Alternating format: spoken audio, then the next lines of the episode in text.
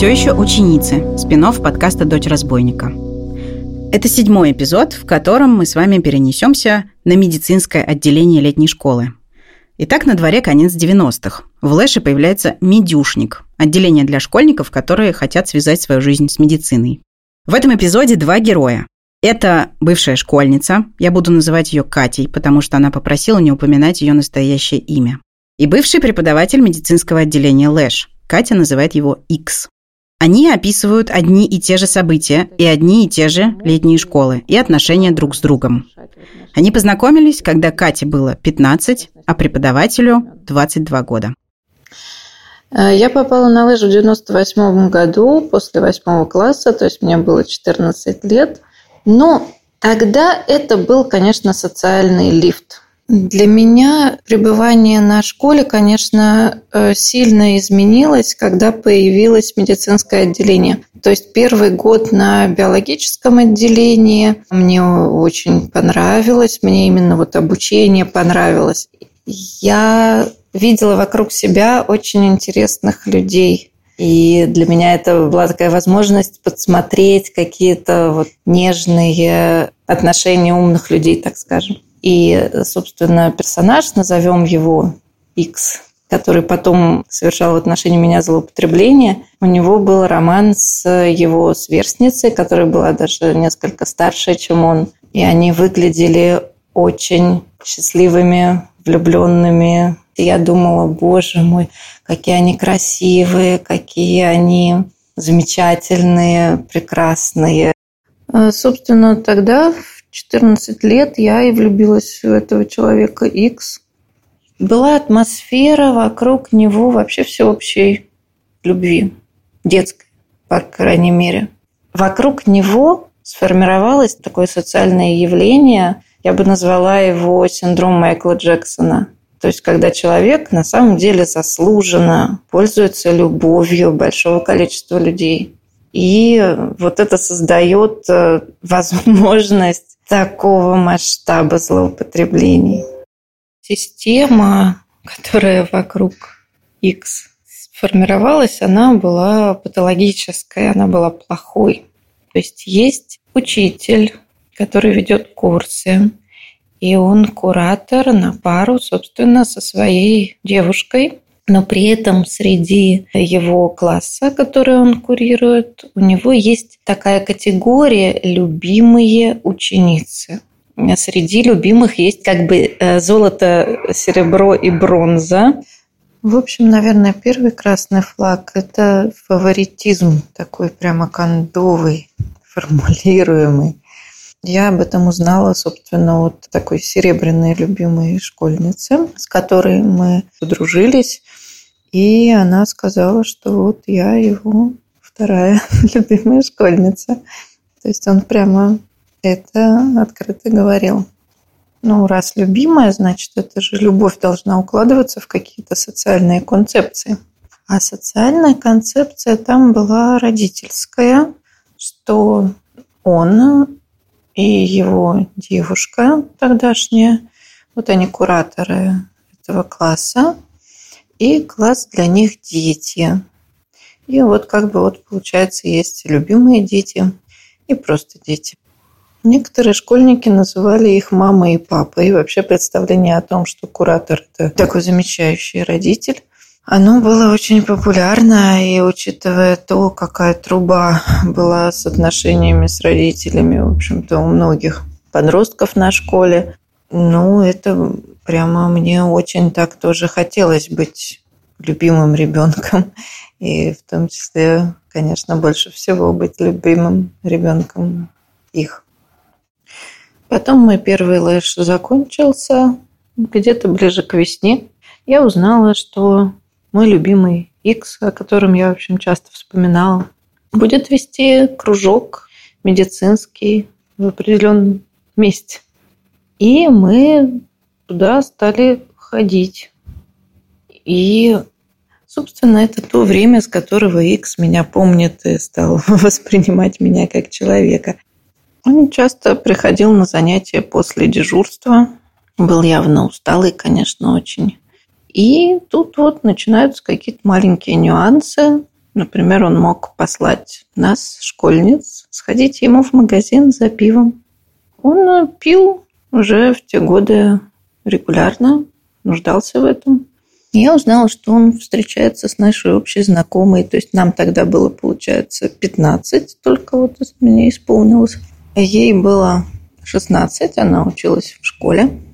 И когда я увидела их вместе, мне бросилось в глаза, что он как будто скрывает, что они вместе. Хотя, в общем, все знают. Она может там, не знаю, положить ему голову на колени, так там на скамеечке прилечь, а он эту голову значит, снимает. С той моей фактически сверстницей, с которой он тогда встречался, мы тогда не общались. Мы стали со временем немножко общаться, и у нас были общие друзья. И уже через много-много лет, лет через 20, мне рассказали, что та девушка ненавидела меня, потому что на свиданиях с ней Икс любил рассказать о том, какая я умная, подчеркивая этим как бы ее недостаточную состоятельность. Это вообще была его манера. Вот он наедине с кем-то что-то такое сказать, что заставляет э, чувствовать этого человека себя неполноценным. Ну, например, там он мог сказать, мне хорошо с тобой и вот там с ней. То есть нормально, ты так уже чувствуешь себя одной из двух. И вот наступило лето, и мы узнали, что X еще с двумя преподавателями организуют э, медицинское отделение. А не было же вообще до этого медицинского отделения на школе. И что на момент, собственно, открытия отделения туда набран ровно один школьник. Это я. Остальных уже там будут набирать по собеседованию.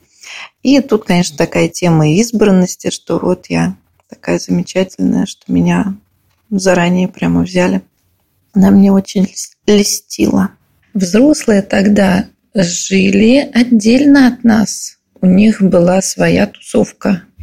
И я не знала никаких подробностей жизни X на той школе. Мы тусовались отдельно, развлекались отдельно. У нас было занятие по осмотру пациента студенческих группах, когда надо на человеке прослушивать сердце, там, перкутировать, пальпировать и все такое, до пояса раздевают мальчика. А у нас специфика была в том, что у нас в наборе были только девочки. И вместо того, чтобы найти какого-то мальчика, осматривать должны были мы друг друга. То есть нам нужно было перед своим учителем раздеться до пояса сверху, что, в общем, для девушек 15 лет, ну, как-то стеснительно. После школы, той вот первый год медотделения, я была совершенно счастлива, что я в таком прекрасном коллективе, что у меня теперь такие замечательные друзья. Где-то к весне взрослый Э, знакомый наших преподавателей пригласил нас потусоваться к себе домой. Это было вообще, ну, то есть для нас человек там 23-24 лет, это взрослый. Мы стали ездить туда с ночевкой. Наша вот детская медицинская компания. Вокруг меня были взрослые люди, которые играли в какие-то интересные интеллектуальные игры, которые пользовались интернетом, э, которые там какая-то у них была аська. И мы на равных в этом всем участвовали. То есть э, не чувствовалось какой-то границы между нами, там, 16-летними, и вот этими взрослыми людьми. Со временем в наш интеллектуальный досуг включались несколько другие, менее интеллектуальные игры. Например, есть игра «Одеяло». Суть игры в том, что двое держат одеяло натянутое, за ним стоит человек, а до этого загадывают какой-то предмет одежды, который на нем надет. И ему нужно его угадать. Если он не уг... называет, не угадывает, он его снимает. Ну и самый -то кульминационный момент игры в том, что если человек играет первый раз, он не знает, что загадать могут одеяло. Ну, то есть он окажется фактически полностью раздетым, а снять надо будет в итоге одеяло. 40 лет ты скажешь, да ну вас нафиг, не, не хочу играть в такие игры вообще. Мне неудобно. Ну, в 16 лет ты так ведь не скажешь. Ну, то есть возникла такая ситуация, которая уже не просто каким-то флажком была, а была уже откровенно плохой. Взрослые люди развлекаются вместе с нами и за счет нас. И, ну, это же имеет свое название, это груминг фактически, учитывая там все дальше происходящее. Состоялся разговор, Икс пошел курить и взял меня с собой, типа вот давай поговорим. Начались такие вопросы, там, а есть ли у тебя молодой человек, и там можно тебя поцеловать. То есть формально все совершенно очень нежно, с вопросами, с разрешения, по желанию. Но когда начинают отношения с равноправной, так скажем, девушкой, нету такой надстройки сверху, и выглядит это все все-таки по-другому. Ну, тогда появилась тема, исполнилось ли мне 16. То есть это была прям такая отправная точка, после которой общение со мной вот в таком стиле уже не является уголовным преступлением, и типа все становится нормальным.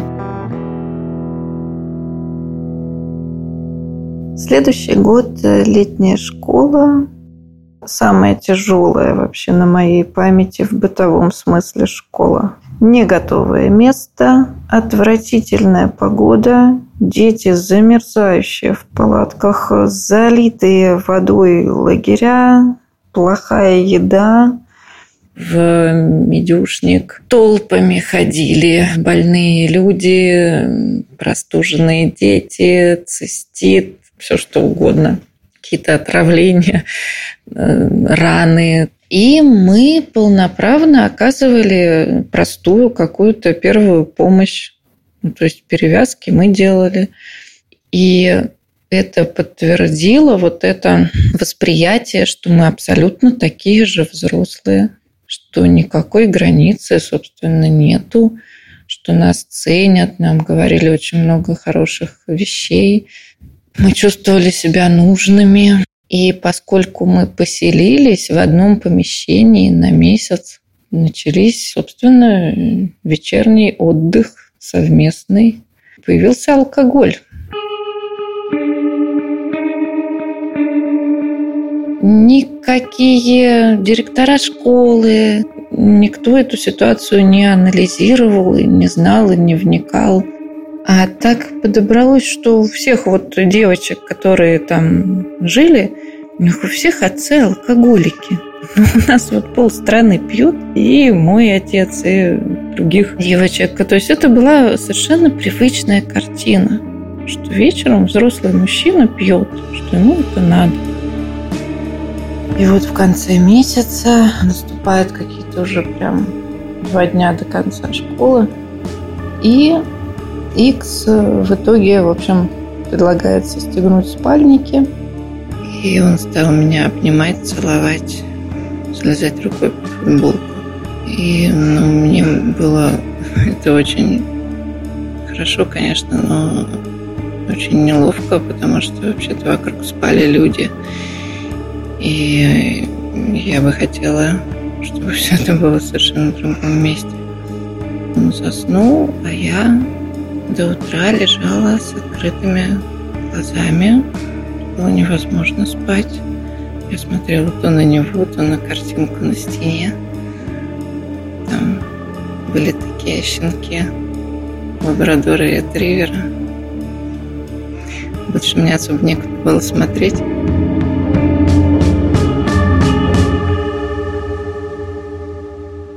Утром вышла наша старшая преподавательница пошутила насчет Мадонны с младенцем.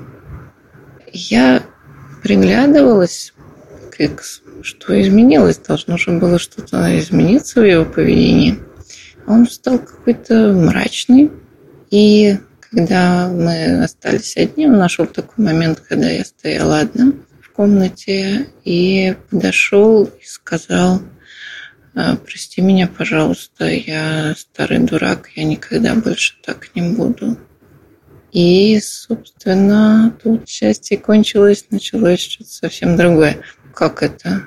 Как это не будет?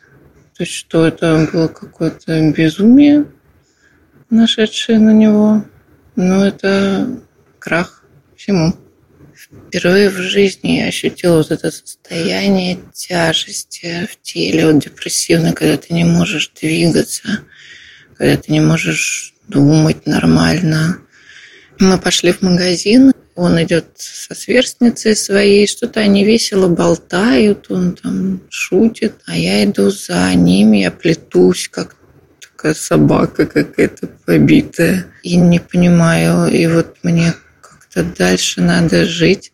И я знаю, что как-то, ну, вроде с логической -то точки зрения ничего такого не случилось страшного.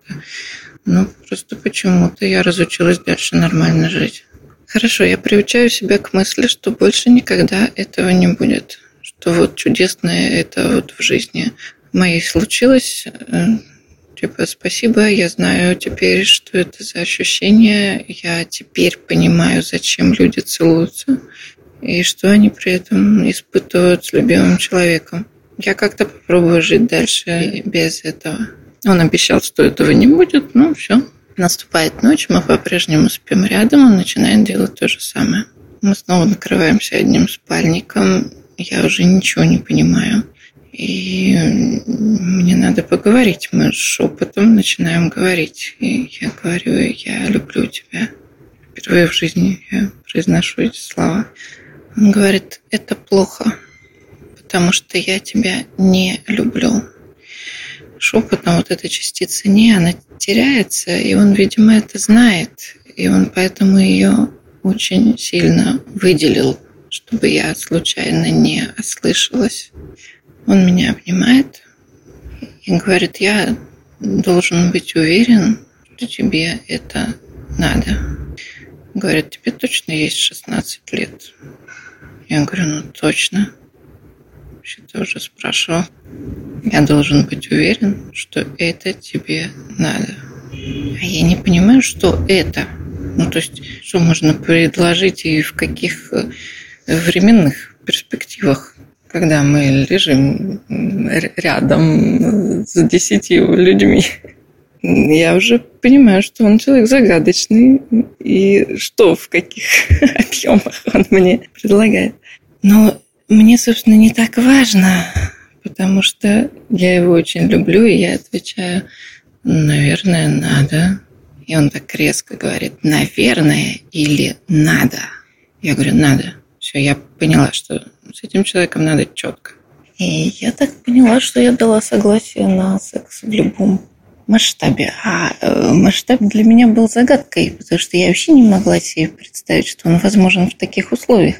Ну, в общем, мне предоставляется возможность его гладить и целовать. И он спрашивает, а, а ты вообще целовалась когда-нибудь? С такой интонацией, типа, вообще, что ты такое делаешь? Я говорю, нет. Уф, он вздохнул и говорит, вот я совратитель херов.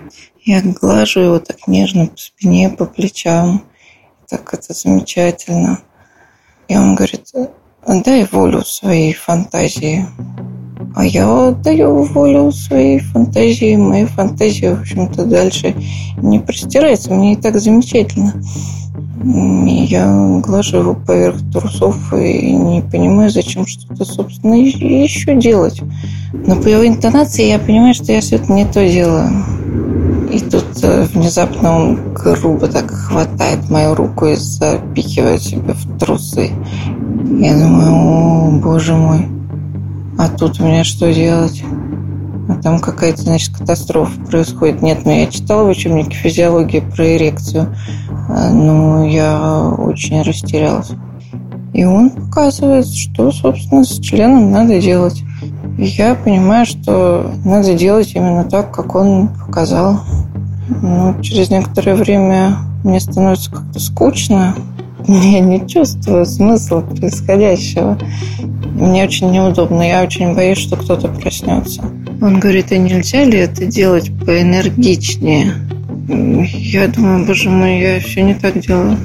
И я начинаю это делать поэнергичнее. И он говорит таким совершенно спокойным, холодным тоном. Скоро, благодаря твоим стараниям, наступит то, что называется оргазм. А я слышала, что оргазм – это что-то, что люди испытывают ну, в какой-то вот кульминации секса, когда им вот максимально хорошо друг с другом.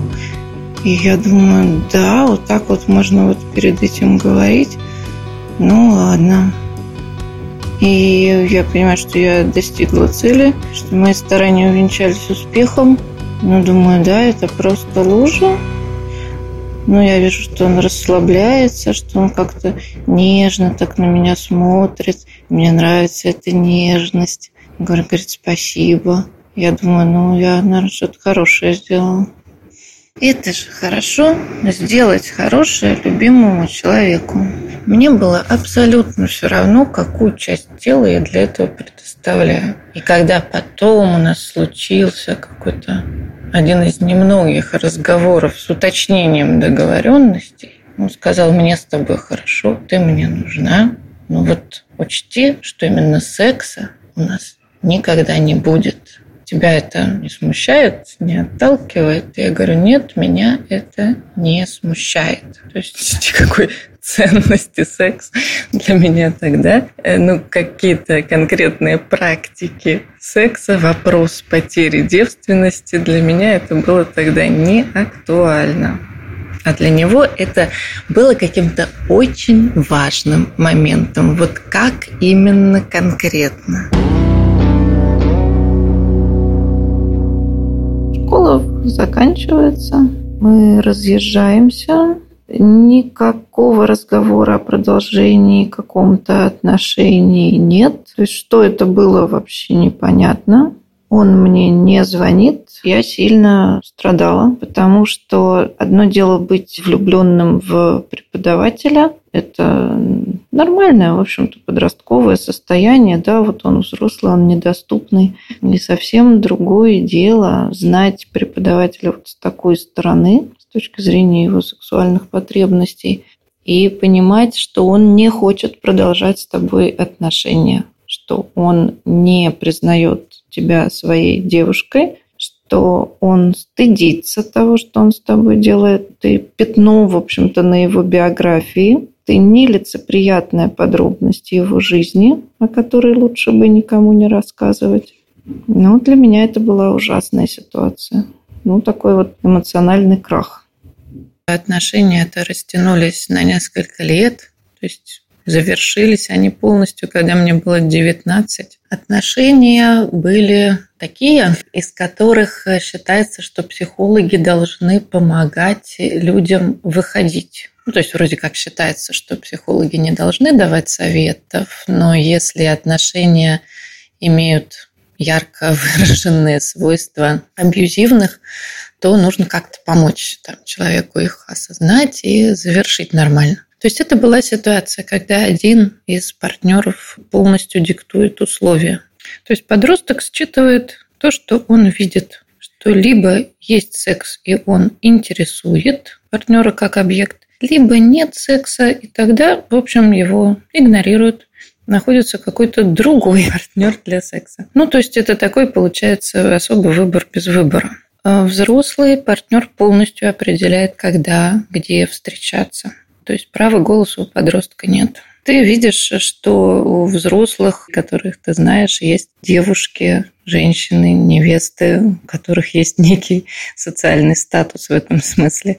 При этом твой партнер оказывает такие легкие, ненавязчивые знаки внимания многим девушкам и женщинам вокруг себя. И ведет себя, в общем, не так, как себя ведут в присутствии своей девушки. Не представляет тебя как свою девушку, представляет что-то типа «это моя любимая ученица» или «она мне как сестра». Когда подросток говорит, что у нее появился молодой человек, она хочет завершить отношения. С ней начинает вести себя так, как с предметом, который выходит из-под контроля. То есть сначала там грубые такие фразы типа «моя грелка теперь живет не со мной». Вот прям именно так, дословная цитата. Когда грелка заявляет, что да, теперь она больше не грелка. Поведение резко меняется. То есть начинаются фразы «мне хорошо только с тобой», я понял, что ты мне нужна. Вот я там схожу с ума, себя не контролирую. То есть сразу появляется какая-то нежность, какая-то влюбленность в глазах. То есть ты разрываешь отношения с другим человеком, с которым, в общем, гораздо более нормальные и комфортные отношения, и возвращаешься к взрослому партнеру. Я думаю, что в этом явлении вот злоупотребления детьми, подростками, есть какие-то свои синдромы. И ведь люди, которые вот таким поведением занимаются, они достаточно стереотипные. А тут наш герой был очень законопослушен. То есть действительно ни одной девочки младше дня рождения 16 лет ничего такого не было. Ну, мне, по крайней мере, неизвестно. Ну и как-то вот они из влюбленных детей, конечно, выбирают реально влюбленных, которые, если им сказал, что не надо говорить, значит, они не будут говорить. Он днем даже не расстегивал спальники. Ну, то есть все, кто спал в этом большом помещении, не могли не быть в курсе, что просто ну, рядом с тобой спит преподаватель в одном спальнике со школьницей. То есть это как можно не знать, не заметить. Я думаю, что если люди в палатке вместе спят, это тоже невозможно не заметить. Кто-то из взрослых, мало связанных с отделением, зашел в медюшник и увидел, что спальник с моим застегнут. И я помню, что был прямой вопрос. А что это ты спишь со школьницей? И он ответил, а так теплее. Просто ночь очень холодная. Меня поразило. Думаю, какой у него запас уверенности в себе, какой у него запас ощущения, что а вот попробуйте скажите мне, что это ненормально. В моем случае это воспринималось так, что вот у нас роман. При этом, ну, никому же не объяснялось, что роман-то только на школе, а вне школы такое изредка что-то странное, периодически непредсказуемое. Вот, то есть это статус скорее такой э, походно-полевой жены.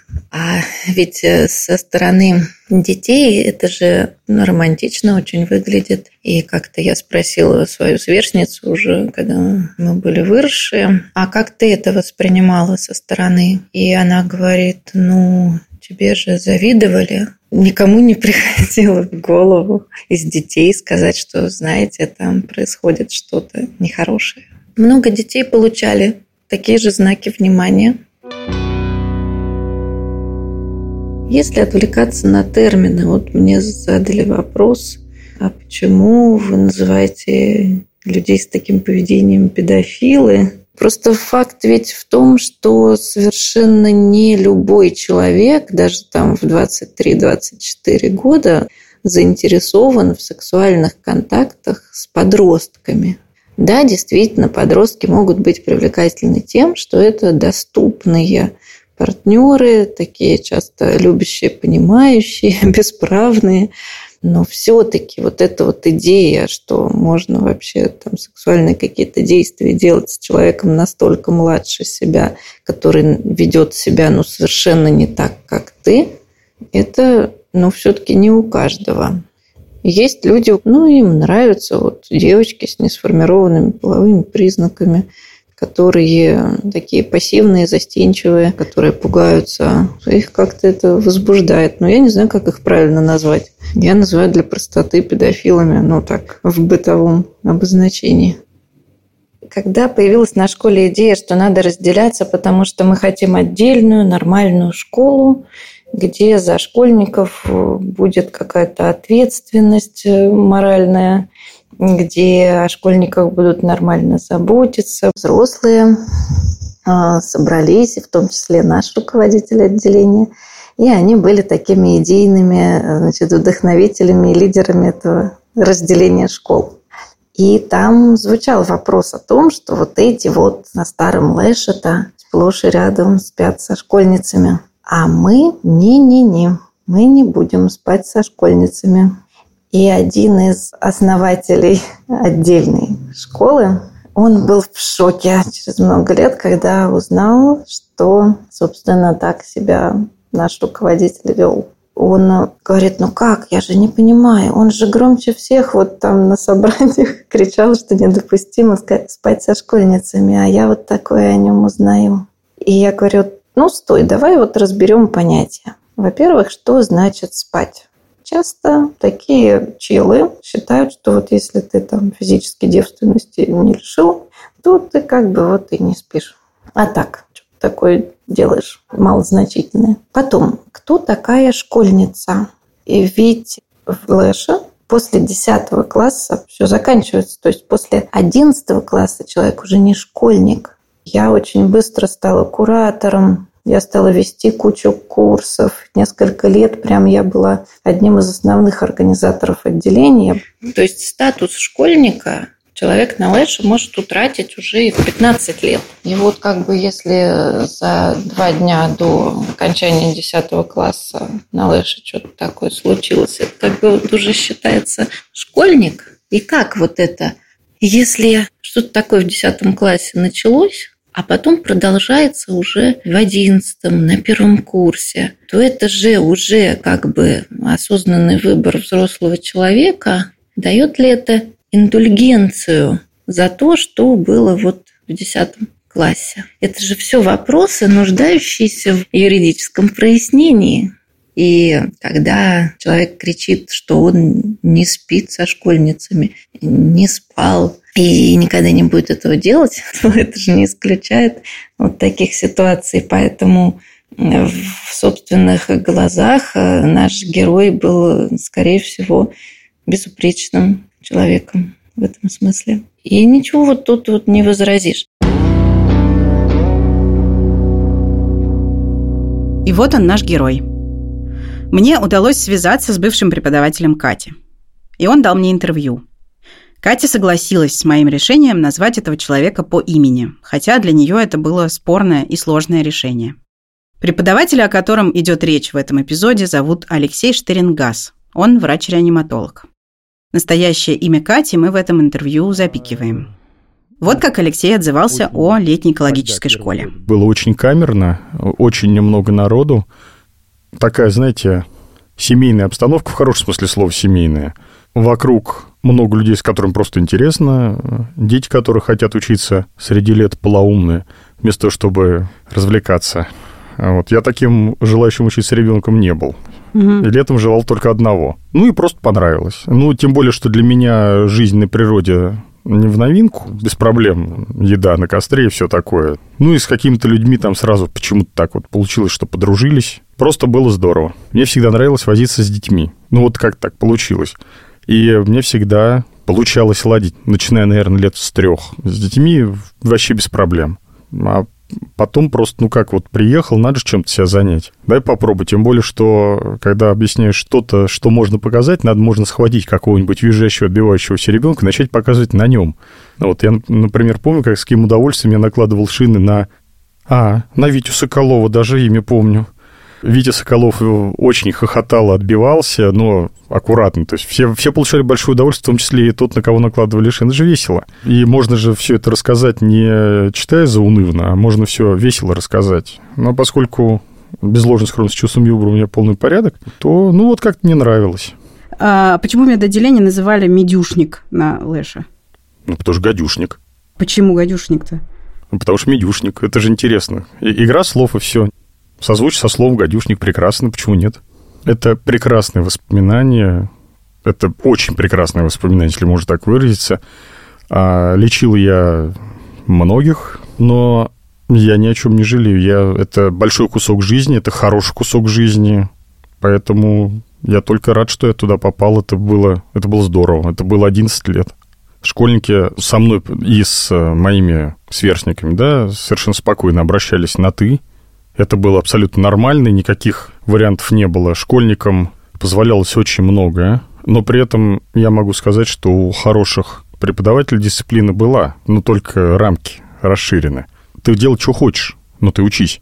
Понятно, что там, ну, топором отрубать себе пальцы, ну, не самое лучшее дело. Но разнузданно себя вести, посидеть пару раз допоздна у костра, не ложась спать, когда надо, пообзываться на преподавателя, чтобы он с тобой с печальными воплями, с вилами побегал, это же самое милое дело. Все получают удовольствие, преподаватели, и даже, наверное, вилы получали удовольствие. Поэтому атмосфера именно самое лучшее слово семейное. Потому что в хорошей семье, ну, можно же много чего можно.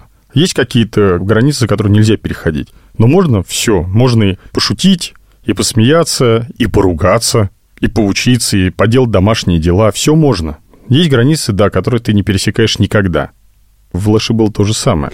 А какие еще границы э, нельзя было нарушать, кроме как обращения ну, к некоторым? Послушайте, ну, ну вы же прекрасно понимаете, да, что есть границы, которые в любом детском коллективе, который куда-то выезжает, они есть, что там нельзя одному ходить на водоем.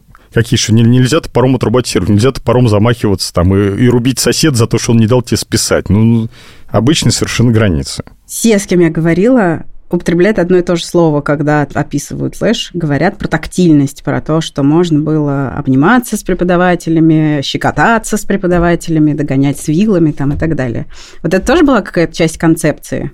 Я не знаю, что такое тактильность, это что-то очень новое. Я не знаю, какая была на Лэш концепция, честное слово. Вообще даже в мыслях не было никаких концепций. Угу. Но попинать преподавателя, преподаватель мог попинать учеников. Да, вполне, почему нет. Угу. Это семья. Можешь же папу пощекотать, или дядю, или дочку, или сестру. Можно, почему нет? А вы когда-нибудь слышали о том, что преподаватели на Лэше занимаются сексом со школьниками? Нет, я этого не слышал, и мне кажется, мы куда-то не туда сворачиваем. Почему? Вам так не кажется? Нет. А мне кажется. Нет, не слышал. А сами вы занимались сексом со школьницами? Вы какого ответа от меня ждете? Я вас, от вас жду честного ответа. Нет, потому что если да, это статья, да, которая срок давности не имеет. Нет, это не так, она имеет срок давности. 15 лет. Блестяще. Вы меня успокоили, но все равно нет. А почему-то многие утверждают, что вы были знаменитым ловеласом. А скажите, пожалуйста, а ловелас это который обязательно всех раскладывает направо-налево? Ну, то, как описывают вас, да, безусловно, под такое определение это подходит. Нет. То, что пообниматься мог, да. Пофлиртовать, да, но не более того. Если, скажем так, что ты был, то не там и не с детьми. А спальники вы застегивали с другими спальниками школьниц? Было такое, что вы вместе спали в спортивном зале, и это кто-то еще видел? В одном спальнике? Да. Нет. Я тем более в спортивном зале, по-моему, жил только один раз, если я не ошибаюсь. Вы же знаете, что если вы живете в спортивном зале, состегивая спальники с, со спальником школьницы, то это видят все. И я даже знаю, что вам задавали соответствующие вопросы. А почему вы, Алексей, спите со школьницей, ваши коллеги? И вы отвечали на это, что так теплее. Я этого не помню. Не могу сказать. А как вы, в принципе, относитесь к такому взаимодействию между преподавателями и школьниками? А, Настя, давайте так договоримся. Эта тема какая-то мы... О чем вы хотите меня сейчас спросить? О том, какие у меня есть эротические фантазии или были эротические фантазии? Нет. Мне просто не очень понятно, вот э, зачем сейчас хороший разговор зашел на клубничку, на жареность какую-то, зачем? Я вам могу сказать одно. Ни с одной из школьниц, ни с одной из более старших, да, то есть преподавательниц на Лэше я сексом не занимался. Какими-то околосексуальными практиками? На Лэше я никакими и не на Лэше никакими околосексуальными практиками я не занимался. А люди, которые говорят, что вы занимались с ними этим, они врут? Э, я не знаю, что это за люди. Таких людей как минимум двое. А, лю- а также есть люди, которые говорят, что наблюдали вас с... Э, ну, то есть я при всех это делал. В том числе ночью. Этого не могло быть. Скажем так, а, я этого не помню. А, еще раз, никаким сексом я никогда в жизни со школьницами не занимался. Я не полоумный. А вы слышали, может быть, про кого-то, у кого были такие, э, не знаю, идеи поползновения, или, может быть, кто практиковал что-то такое? Нет, я такого не слышал. То есть не было вообще такой проблемы в Лэше никогда? Скажем так, вы знаете, я не слышал, чтобы это было проблемой. Угу. ко мне никто не обращался на эту тему. И я не знаю никого, кто бы это делал. Давайте представим, что вы узнаете это сейчас от меня. Какие чувства это у вас вызывает? А, Настя, а мы должны сейчас это интервью продолжать вот на эту тему? Да. А, и, и что я должен... А, в смысле, я узнаю от вас что? Вы узнаете от меня, что были люди, у которых а, были романы со школьниками и школьницами. Стоп, стоп, стоп, стоп, стоп. Романы или секс? Это разные вещи, согласитесь. А в чем отличие? То, что роман может быть, что можно гулять за ручку или под ручку, обнимая друг друга за талию под луной. И Например. это допустимо? Вопрос сложный, но я думаю, что это... Если это не переходит дальше, то в этом нет ничего плохого. А до каких пределов? Вот смотрите, под ручку, под луной, а целоваться можно? Думаю, что если это школьница, то лучше не стоит. Ну, то есть в романах, скажем так, вы ничего предосудительного не видите? В платонических. А вы наблюдали какие-нибудь романы, когда вы были на Лэше? Я этого просто не помню. Понимаете, с учетом того, что там считалось совершенно нормальным, что можно пощекотаться, попинаться, побиться. Вы сказали слово «тактильность», да? Да, но это не я употребляю его, а вот Нет, ради бога, я просто это слово... Э, тактильность была, она всегда была там. Угу. Вот, поэтому это, естественно, было. И как там все валяли всех средь бела дня, да, это всегда было.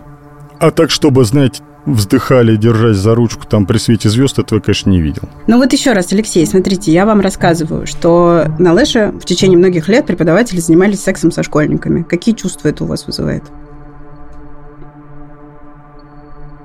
Я могу не отвечать на этот вопрос? Конечно, вы можете не отвечать на, на любой вопрос. Но я не буду отвечать на этот вопрос, потому что ответ совершенно одно... однозначный. Ну, если он однозначный, то, может, вы... Ну, вот я все... Ну, вы как вы думаете, какой ответ может? Не знаю. Ну, почему вы меня спрашиваете? Я же вам вопросы задаю. С высоты прожитых лет скажу, что это неправильно, это плохо. В какой-то момент за те годы, что вы прожили, может быть, вам казалось, что это нормально? А потом произошла какая-то эволюция, и вы поменяли взгляды? Я не могу вам сказать, была ли эволюция, но сейчас я могу вам сказать, что я считаю это неправильно, это плохо. Ну, смотрите, Алексей, я знаю про ваши отношения, с... которые были на Лэше, это видели все. У меня сексуальных отношений с не было. Сексом я с ней не занимался никогда. А чем занимались? А... Обнимашки были. Значит, э, скажу так. А, я к ней очень хорошо относился. А, может быть, даже был в нее чуть-чуть влюблен. Может быть. Но все-таки, возвращаясь на Лэш, вы же с ней вместе спали в спортивном зале, застегивая Вы знаете, спальники. Вот, на, вот насчет спортивного зала я вам не скажу, потому что я действительно этого не помню. Потому что в спортивном зале, по-моему, жил только в 97 году. Но тут врать не буду. Но еще раз повторю, может быть, это был, я действительно этого не помню. Ну, а как вам, опять же, сейчас кажется, насколько это... Ну, наверное, то есть не наверное, это было, конечно, неправильно. Вот, но еще раз говорю, я сексом никогда в жизни не занимался. Это может хоть у нее спросить, хоть у кого. Может хоть очную ставку сделать на, наверное, со спальником это был действительно... Ну, то есть не действительно, это, это был перебор. С кем-то еще у вас были подобные отношения? Подобные какие? Чтобы вы... Спать за... в спальнике, это я не, это я не помню. Обнимашки, я... влюбленность. А... Влюбленности у меня не было, обнимашки были с половиной школы. Но обнимашки именно как, именно как тактильность. И поцелуй в щечку тоже. При всех. И, и всех. Взрослых, детей, мальчиков и девочек взрослых дяденек, тетенек. Ну, это все так себя вели. Вы когда-нибудь разговаривали с например, о том, как на нее повлияла эта история, и кажется ли, например, ей, что все это было так невинно, как вы сейчас описываете? А я на эту тему с не разговаривал.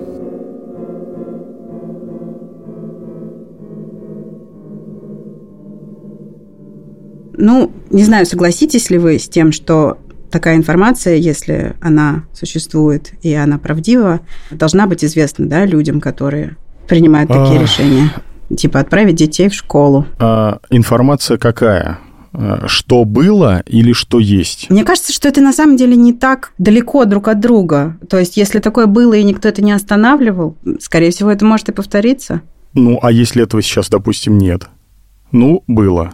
Сейчас нет. Ну, последний известный мне случай в 2016 году был, э, что, в общем, совсем недавно. Ну, так 6 лет прошло. И с тех пор я брала интервью у Владимира Алексеева, который руководит угу. Флэшем с 2007 года. Да, я знаю. Значит, моя жена была школьницей на летней экологической школе в 2010 году.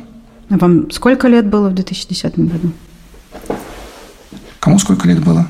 Вам, вам сколько лет было в 2010 году? Так, 32 года. И с тех пор э, ничего не изменилось в смысле их подхода э, к этой проблеме. Не появилось никаких инструктажей для преподавателей, кураторов. Никто не говорит о недопустимости домогательств. Вы понимаете, ну, то, что вы правы, это факт. Ну, вы правы. А, ну, собственно, мне, опять же, что я сейчас об этом буду говорить, я сейчас не нахожусь на Лэше и не находился в нем а, много лет, но Володю Алексеева я знаю еще, ну, с тех времен, а тоже о нем ничего плохого сказать не могу, ну, за те времена, да. А, вот, ну, ну, вы, то есть вы правы, это, ну, как бы самое очевидное, то, что вы сейчас говорите, это самое очевидное, что вы правы. Вот, мне сказать как бы на про, про сейчас я ничего не могу. А, про когда я был, ну вот в, в те года на Лэше, ну, сейчас бы я бы вел конечно, по-другому. А, и, наверное, ну, наверное, вообще эту тактильность я бы вообще убрал. А, потому что, ну, опять же, вот с, с высоты прошлых лет потому что, ну, это, черт, это, это неправильно, наверное. Э, хотя тогда казалось, что в этом вот, как говорить, в тактильности нет ничего плохого. И в 99 9 там, там, в периоде, да, процентных случаев ничего плохого-то и не было. Но Сейчас, наверное, да, наверное, я бы это вообще исключил. Именно вот это вот валяние преподавателя по земле над толпой детей, наверное, это действительно... Но, с другой стороны, тогда бы Лэш не был этим Лэшем, который все вот туда ездили, что можно преподавателей и там и повалять, и побегать от него, и, понимаете, да? Ну да, просто есть разница между повалять и побегать и... Э... Безусловно. Безусловно. И пользоваться своим служебным положением ради того, чтобы получить доступ к школьникам и школьницам. Ну, это вы, это вы слишком... Ну, хорошо, это ваша формулировка, но я не могу с ней согласиться. Почему? Как-то уж больно резко. Это прям как... А, как Харви Вайнштейн считает, что там больше люди росли. Mm. Роли давали в фильмах.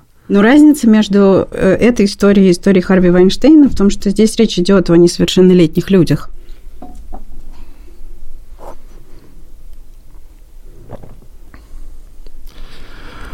Ну, которые а... гораздо меньше имеют э, возможностей, способностей за себя постоять, себя защитить, отличить домогательство от, э, не знаю, просто внимания, не понимают, как об этом говорить, как, кому можно об этом рассказать и к кому пойти за помощью. У взрослых людей все-таки таких возможностей больше. Ну, Настя, я еще раз говорю, вы, безусловно, правы. Наш разговор с Алексеем закончился. Мы попрощались, он вышел из студии и буквально через несколько минут позвонил мне. Большое спасибо. Ага. Вы знаете, я, наверное, даже скажу так, за все вам большое спасибо. За что? За что за все? А, за все. Вот за то, что позвали, вспомнил хорошее, за то, что, наверное, ну, в общем, короче, вы понимаете, что я имею в виду. Ну, наверное, не совсем. Что, наверное, ну, что был кое в чем был действительно неправ. Ну, не, не прав, я не знаю, какое слово правильно подобрать.